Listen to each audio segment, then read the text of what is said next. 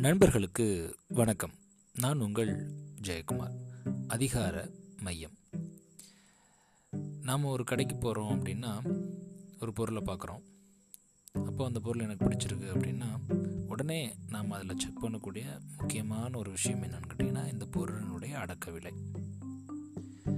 ஆங்கிலத்தில் எம்ஆர்பி அப்படின்னு சொல்லுவாங்க. மேக்ஸிமம் ரீட்டைல் ப்ரைஸ் ஒவ்வொரு பொருளுக்குமே எம்ஆர்பி உண்டு. எப்படி பொருட்களுக்கு எம்ஆர்பி உண்டோ அதே மாதிரி மனிதர்களாகிய நமக்கும் எம்ஆர்பி உண்டு. அப்போது உங்களுக்கு ஒரு கேள்வி எழலாம். என்னது? எனக்கு எம்ஆர்பி உண்டா? என்னைய ஒரு குறிப்பிட்ட விலையில் அடைக்கிற முடியுமா? இவ்வளோதான் நானா? அப்படின்ற கேள்விலாம் எழலாம். நான் சொல்ல வர்றது மேக்ஸிமம் ரீட்டைல் ப்ரைஸ் கிடையாது. இது வேறு எம்ஆர்பி எம் ஃபார் மணி நம்மக்கிட்ட எவ்வளவு பணம் இருக்குது அப்படின்றத பொறுத்து தான் நம்மளை சுற்றி உள்ளவங்க நம்மளை நடத்துவாங்க. நம்மக்கிட்ட மரியாதை கொடுப்பாங்க.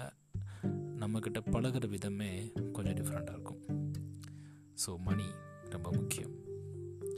இரண்டாவது ரெக்கக்னேஷன் எப்போ நம்மளுக்கு ரெகக்னேஷன் கிடைக்கும் அப்படின்னா நாம் ஒரு நிலையிலேருந்து இன்னொரு நிலைக்கு மூவ் ஆகிறப்போ நம்மளை சுற்றி உள்ள மக்கள்கிட்ட இருந்து இந்த கம்யூனிட்டிகிட்ட இருந்து நம்மளுக்கு ரெகக்னேஷன் அப்படின்னு சொல்கிறது பாராட்டு நம்மளுக்கு கிடைக்கப்படும் சரி என்கிட்ட மணி இருக்குது என்னை எல்லோரும் சுற்றி பாராட்டுறாங்க. இது மட்டும் போதுமா? மூணாவது உள்ள பி பவர் அதை தான் நம்ம இன்னைக்கு தலைப்பில் பார்க்குறோம் இப்போது நான் ஒரு கடையில் வேலை பார்க்குறேன்னு வச்சுக்கோங்களேன்.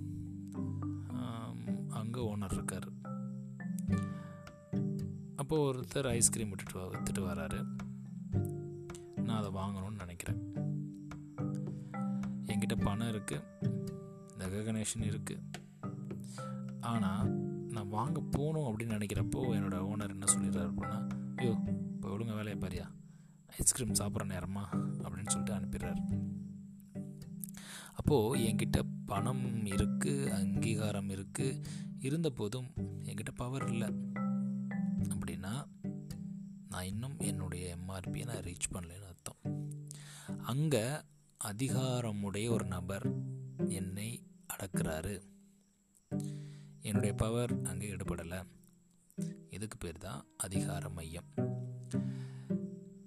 நிறைய நாடுகளில் இன்னுமே இராணுவ ஆட்சி நடைபெறும். அந்த இராணுவ ஆட்சி அப்படின்றது அதிகார மையத்துக்கு உட்பட்டது.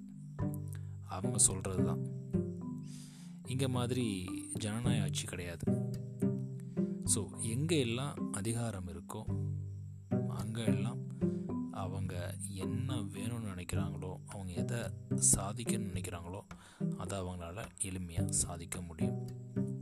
ஆனால் லீடர்ஷிப்பில் என்ன சொல்கிறாங்க அப்படின்னா நாம் ஒரு பதவியில் இருக்கிறோம் அப்படின்னா அந்த பதவி அப்படின்றது ஒரு சீட்டு தான். ஆனால் அந்த பொசிஷன் மூலமாக அதிகாரம் கிடைக்கக்கூடாது அப்படின்னும் அந்த பொசிஷனில் உள்ள நபருடைய தகுதிக்கு தான் அதிகாரம் கிடைக்கணும் அப்படின்னு சொல்லப்படுது. ஆனால் இங்கே நிறைய பேர் சீட்டில் உட்காந்ததும் இந்த உலகத்துக்கே நான் தான் ராஜா அப்படின்ற மாதிரியான அதிகார மையத்தை கையில் எடுத்துக்கிறாங்க. ஸோ அது எப்போ இல்லாமல் இருக்கோ நாம் அதிகார மையத்தில் எப்போ இல்லாமல் இருக்கோமோ நாம் எப்போ அடுத்தவங்கள அதிகார மைய கட்டுப்பாட்டுக்குள்ளே உள்ள இழுக்காமல் இருக்கோமோ அப்போது இங்கே வந்து உறவுகள் சமமாக இருக்கும். எல்லாத்துக்குமான அதிகாரம் பகிர்ந்து அளிக்கப்படும் நன்றி நண்பர்களே. மீண்டும் நாளை இன்னொரு பதில் உங்களை சந்திக்கிறேன். அதிகார மையம்